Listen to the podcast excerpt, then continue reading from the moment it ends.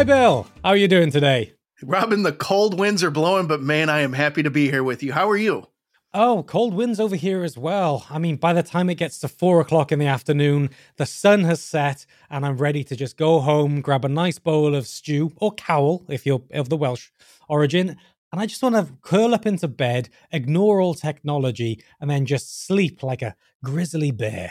You know, I love how you said that because this is that time of year when there is now a five o'clock at night saying where where I live. So yeah, I'm with you. And and uh, that bowl of stew sounds really good. I may be distracted during our conversation now. well, good. I just feel bad for people with astigmatism who try to drive at night and then the lights end up blaring, so they can't see mm. anything at all. But on the plus side, the road should be a little bit quieter, so it's easier for you That's to true. get where you need to go. Hopefully, yeah, Hopefully, we hope. Fingers crossed. But anyway, Bill, what's on your mind at the moment? What's tickling your security fancy? You know, there is something that's on my mind right now, and it's just quite honestly because we ran into it. Uh, it's not anything that's new, but I thought maybe we would talk a little bit about Gootloader. Uh, Gootloader, it's we've been aware of it for you know, well, maybe we'll call it a couple years, which is forever in cybersecurity terms, but for those who aren't familiar with it, Gootloader is um, it's basically a script based downloader. Um, the way that this will typically get into an environment, so we'll, we'll call this malware, right? This this is a type of malware. Uh, the way that this typically gets in the environment, though, is is uh, it's a little bit interesting. So it it comes in uh, as a zip file. Typically, usually the claim behind the zip file is that it contains. It could be things like legal documents or financial documents, business documents, things to that effect. Um, but typically, the route into the environment is through uh, SEO poisoning. So, search mm-hmm. engine poisoning. Somebody goes out and looks for uh, contracts or looks for you know legal templates or things to that effect, and they end up getting a hold of this this zip file. So it's very opportunistic, Robin. It's not. Uh, it, it just kind of waits for somebody to to make the mistake. Now, the issue with it and and and kind of the reason that this is on my mind is, is there's a couple ways that this has to uh, a couple hurdles this has to jump in order to get into the environment right? First it needs to be downloaded by somebody as a zip file. They need to open up that zip file. And then typically within that zip file is a a, a javascript file right? So like a .js or or you know .jse whatever the case may be, and yet people still click on it. I, I I don't get it, right? I mean, it's it, but but it is what it is, right? If you're not savvy, I, I'm I'm kind of kidding a little bit here, but uh, you know, if you're if you're not savvy, and you do end up double clicking this thing, the first thing that it does is it goes out and checks to see if you're if you're joined to uh, Active Directory, and then it starts sort of deploying its payload or or even potentially downloading things, right? So so Gootloader is pretty notorious for pulling in Cobalt Strike or or you know some sort of ransomware to start taking place within the environment. I, I are you very familiar with Gootloader at all, Robin? Uh, I'm only surface level aware of Gootloader. Okay. So if I yeah. if I get it, if I execute it, what happens? So if you execute it, again, it's going to do that initial check. It's going to deploy a, a, couple of tools, but it really is a its its intent is as a downloader. So it's it's kind of the next stage into the problems that may take place, depending on what the threat actor's objectives are, right? So it, it can be configured to that. One of the questions that that comes to mind is is this something that anti-malware can detect? Uh, and and in some cases, the answer to that is yes. But certainly, uh, Gootloader can be modified. So if you're kind of doing mm-hmm. the old signature based stuff, not so much. Uh, this would be more of a fileless type malware because what we typically see when it's executed is uh, it'll utilize either CScript or WScript commands to to kind of kick off some of this work. So obviously, if you're monitoring an endpoint you're going to want to know when all of a sudden there's unusual CScript or WScript activity that's that's taking place. Uh, this is kind of a living off the land thing almost, right? You, you can't really get rid of that. So, you know, how do you actually mitigate this? And and I I, I want to talk through a little bit about mitigation, especially for pieces of malware like this, because if you think about the MITRE ATT&CK framework, let's go back to that a little bit. We're kind of left on the framework, which is those initial stages, right?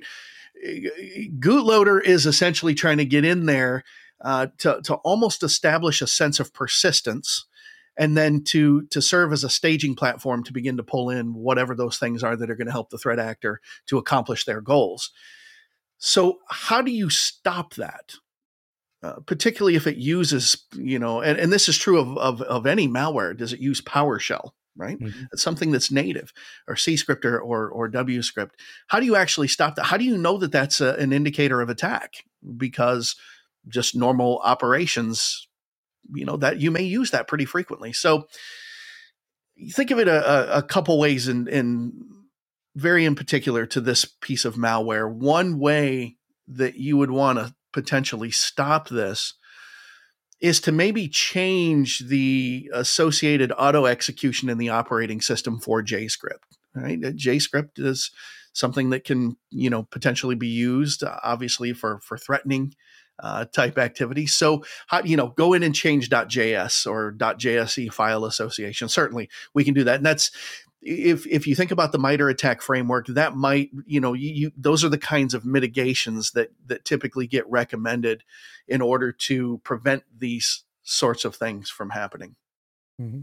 However, um, we need to look at this from a you know first of all from a threat prevention standpoint but we also need to look at it from a threat hunting standpoint because, again, it's it's sometimes not practical. Let's take a step back. Threat actors are smart enough to know that you don't put all of your proverbial eggs in one basket, right? You don't make this massive attack through one attack vector because real-time threat prevention engines are very good at stopping those things. Your mm-hmm. firewalls, your CASB, right? Your your anti-malware, intrusion prevention, all those pieces, they're very good at that. So they know that they want to do living off the land techniques because it's it's much harder to see that. They want to come in on multiple vectors so you've got all these different potential indicators that maybe in and of themselves are not enough to trigger one of those real time engines. So we talk about mitigation techniques on the MITRE ATT&CK framework as as this as this loader attempts to start moving toward the right of the the MITRE ATT&CK framework and get toward things like data exfiltration or encryption of files or or whatever the case may be you want to try to, to to stop that, but you may not necessarily be tripping those real time engines. So first of all, you got to make sure that you have that endpoint protection. You you, you just do right. Uh, the great thing about a SASE solution is that it can limit the blast radius. Uh, when an endpoint is compromised, right? Because the, the moment that tries to move somewhere, uh, it, it's going to be stopped by by those engines, right? Because at that point they're starting to act on objectives or they're trying to do lateral movement. You're going to spot those kinds of things. But how do you tell the story? Uh, how do you how do you pull this all together? And I, I I think that's when you really need to look at kind of an extended detection and response scenario where you're looking at things like uh, like threat hunting, pulling all those pieces together uh, and and and realizing that there there may be a story here to tell that that something's going on that we're not sure of paint that picture. Um, or, or, or do things like uh, and we use abbreviations all the time robin do UEBA right? Mm-hmm. user and entity behavioral analytics. Train the model so that we learn what normal behavior is and when it falls outside of the norm we are we're aware of that. Uh, you know we begin to tell a story on that so, uh, you know, that's that's kind of what's on my mind lately. I I think that uh, you know the call to action here is take a look at not only what you're doing from a real-time threat prevention perspective, but are you uh, do you have the capability to tell a story? I, I, I, this argument happens all the time. Do I do uh, XDR or do I do a SIEM? Mm-hmm. What's the difference between them, right? SIEMs tend to be very rule based, they tend to be reactive. Uh, you, are you're doing weaving of multiple data sources together, trying to create what what typically are called incidents. versus an XDR, which does tend to be a little bit more proactive, right? It goes out and does that hunting. It's it's constantly monitoring, looks for anomalies, identifies those before those anomalies turn into something potentially even uglier. So, just something I think to to to keep in mind when you are doing this kind of preventative work. And I, I think in this case, Gootloader is a, it's just a great example because it, it reminds us that threat actors are using multiple vectors. We have to get to a point where we can tell a security story. Okay, that sounds good. So XDR is the way forward, right? Well, I, I think it is. Um, I, again, there's there's value in SIEMs, right? Uh, SIEMs do tend to be much more log based, uh, and and then of course you have to try to set up those rules that, that begin to identify that. I do think XDR is the way forward. I think the ability to tell that story is uh, is powerful, and I'll tell you.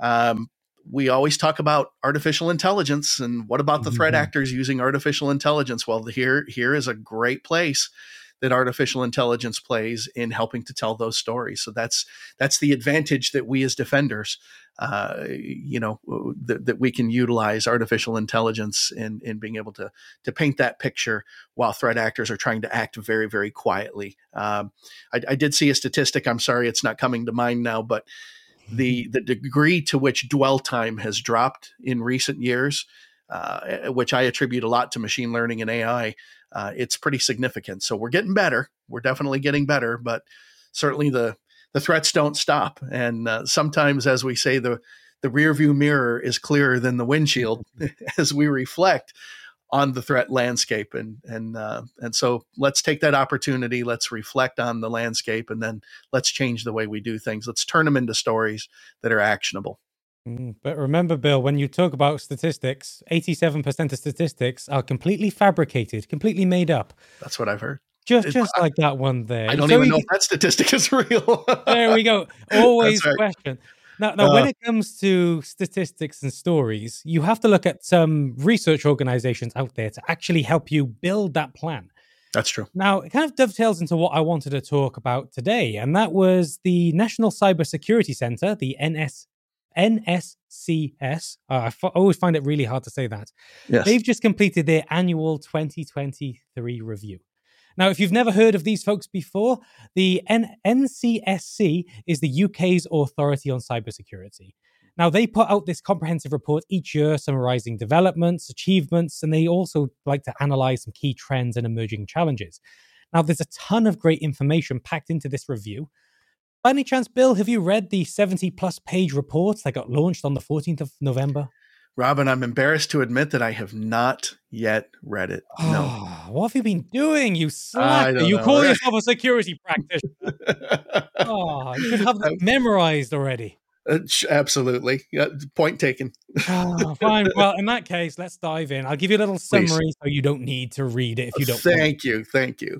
Now, first up, the report provides a nice overview of the evolving global threat landscape and some of the major adversaries that the NCSC is keeping watch over. Now, Russia continues to be one of the world's most sophisticated cyber actors, with things like ransomware and disinformation campaigns intensifying even further, and that was attributed to the war in Ukraine. Now, the NCSC is focused on Russia's cyber espionage and information advantage tactics, as well as monitoring the activities of Russian cyber criminals and state aligned actors. But it's not just Russia that people are focusing on.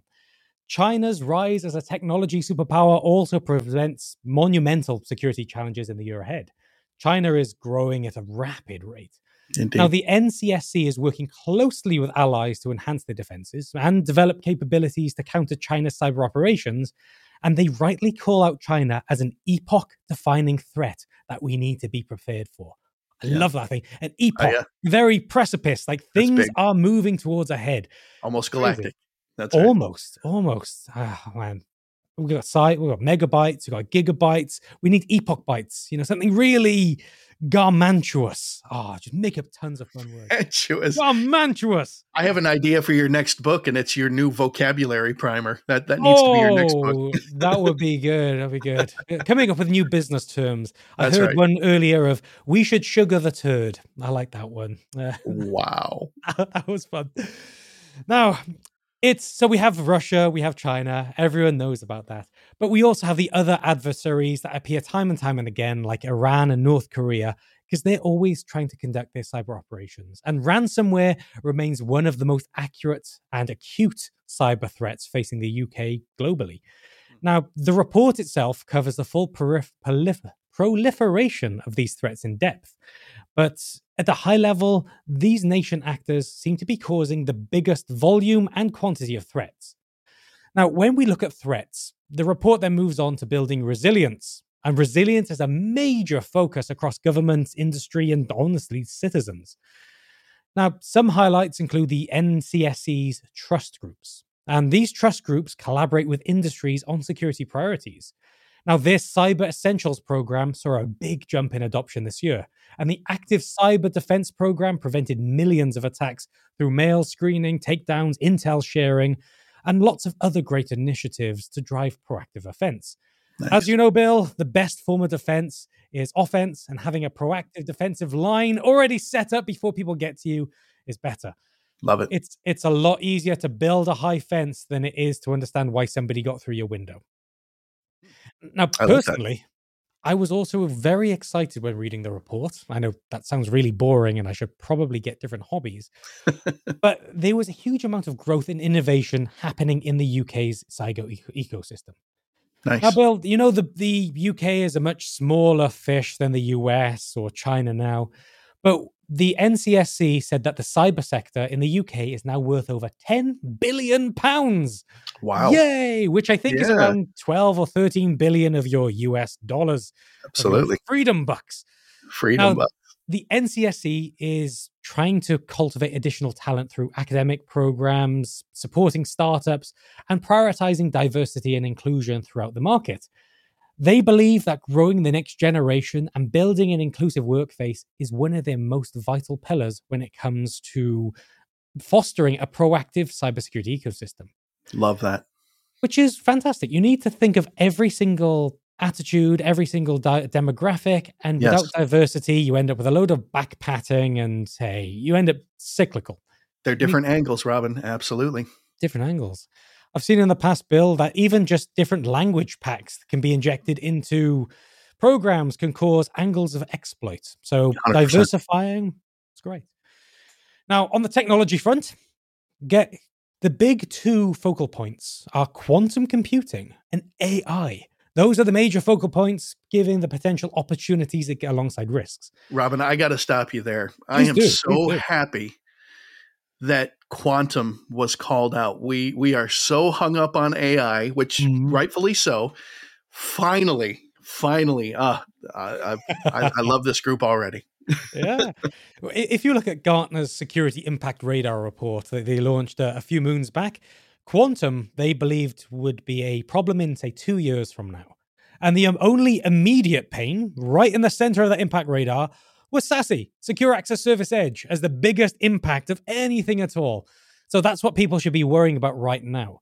But the NCSC are looking to the future about things that we've seen and things that we should get prepared for. Now, they advise on mitigating things like quantum threats to cryptography and taking a secure by design approach as AI gets further integrated. Mm-hmm. Now, for those out there who've never heard about quantum cryptography, I can't say my words today. Quantum cryptography if this becomes fully realized today, all of your ciphers, all of your AES and DES, they turn from being hundreds of hours block to seconds. That's I know, right. Bill, do you have a special interest here? Do you have anything you want to add to the quantum march? No, it's this is why I'm so excited, and I do have a special interest. Uh, listen, let's not fall into the trap of thinking that quantum is a brand, right? quantum is a different type of compute that is going to enable us to really just have so much more horsepower to be able to crack these things. I, I think it's important. And see, you, you, gave me an opportunity to talk here, Robin, and I'm sorry, but I'm so passionate about this topic. We have to understand that even today's cryptographic methods, uh, according to Kerckhoffs's principle, and those that aren't familiar, it says that you know uh, an algorithm is secure if you do understand the algorithm and yet the key still keeps it secure. That's Kerckhoffs's principle. All of them should should uh, you know should adhere to that standard. Quantum computing having so much more horsepower, right, per per you know microsecond is going to be able to take those things and is going to be able to crack them open. So that means that you can crack them today. It just the point is it takes so long to do it that that nobody does, right?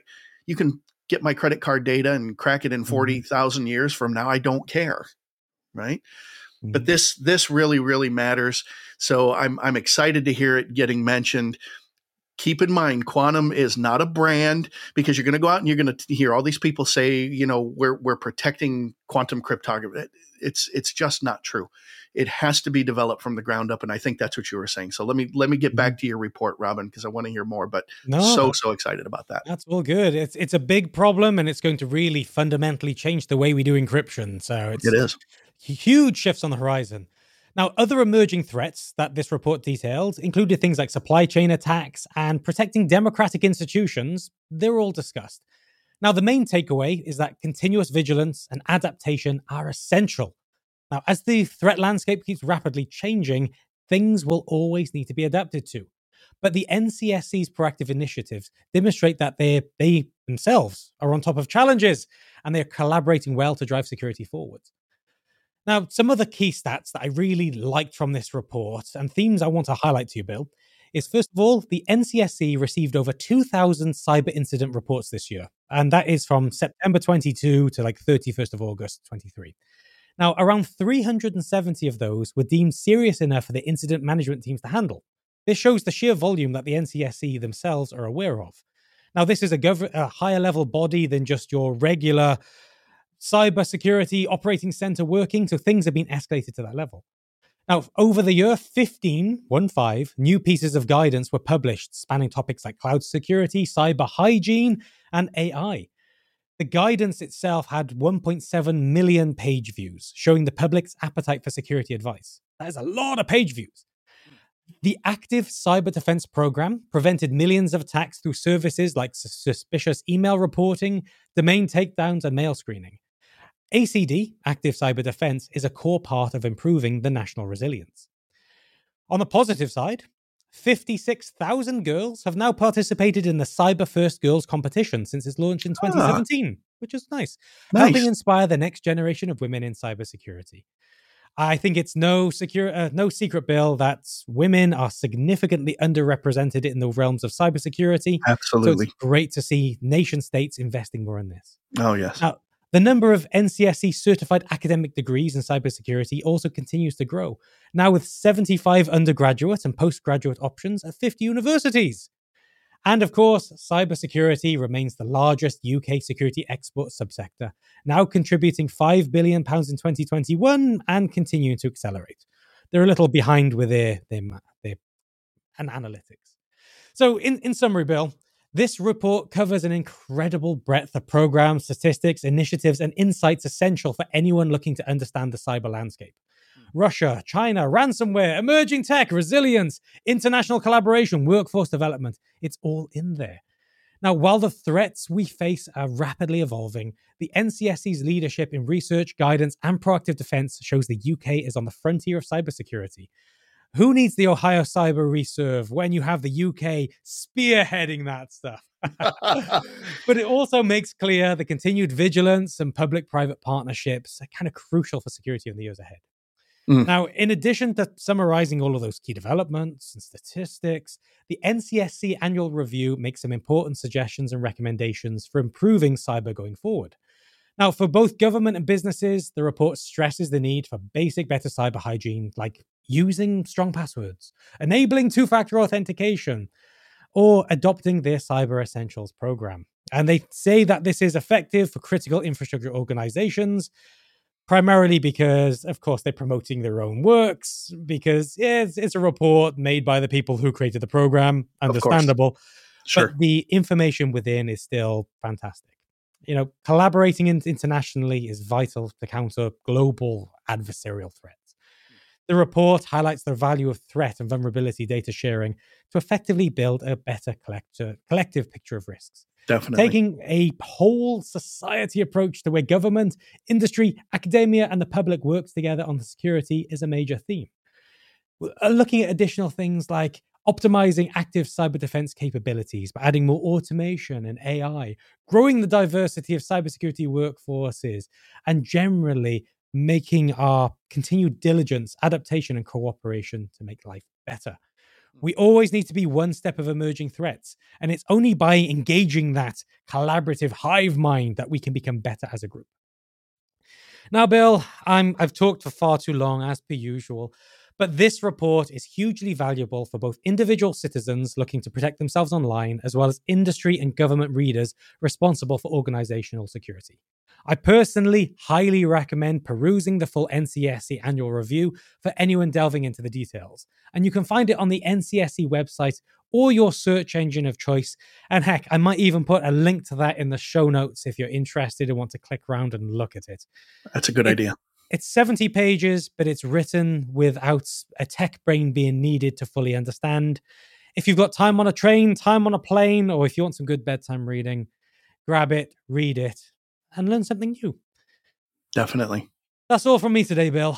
Anything that you'd like to share before we depart? Yeah, I've got one more thing I want to share, Robin, and it's maybe it's something that you and I will talk privately about. Or maybe it could be a podcast episode, but I'm I'm thinking through the results of the report and since you fired shots about the Ohio Cyber Reserve, uh, I wonder how that document can be viewed in line with some of the recent digital privacy changes that have mm-hmm. come about. Might be something worth us talking about. What do you think? I think that might be good information for another episode. Oh, so be it. Ooh, okay. Happy days. Very good. Until next time, Bill. You stay safe out there. All the best, buddy. Take care.